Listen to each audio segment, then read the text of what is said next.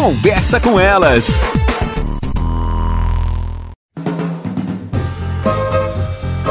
Olá, eu sou Cristiane Finger, jornalista. Ana Paula Lundegren, psicóloga. Estamos começando mais um Conversa, com, elas. A gente sente no ar, entre as pessoas, uma alegria, né? A maioria vacinada, a questão do Covid vem diminuindo, pessoas ainda estão pegando a doença, mas não ficando mal como ficavam alguns meses atrás, e as pessoas voltam a consumir, voltam a se encontrar, voltam a poder ir em restaurante, viajar, e a gente vê vem agora com uma coisa que o mercado tá chamando, Ana, de consumo de vingança. As pessoas hum. querem se vingar do Covid.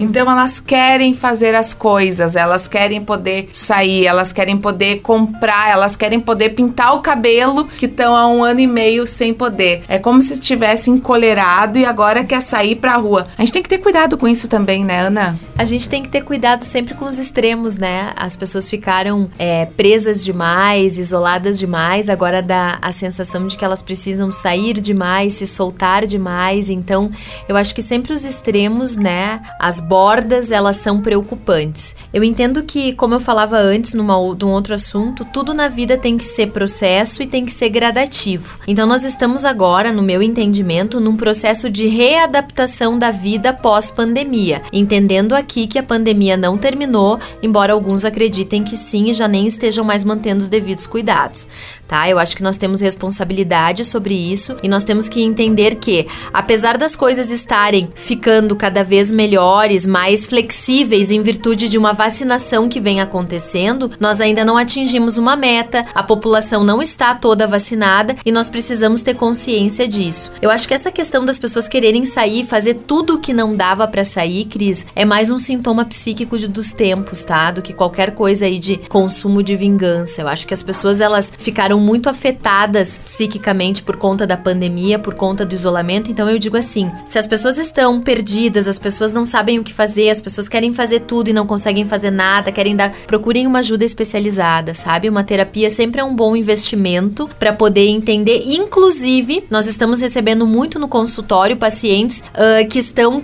querendo, em alguma medida, se readaptar a essa nova vida, que já não é mais a mesma, a vida mudou, as pessoas querem se adaptar e elas querem uma adaptação, uma readaptação, onde elas já entenderam que elas precisam ter mais qualidade de vida do que elas tinham antes da pandemia. Todo mundo repensando a sua vida, o seu momento. Até mais, pessoal. Você ouviu na Jovem Pan Serra Gaúcha? Conversa com elas.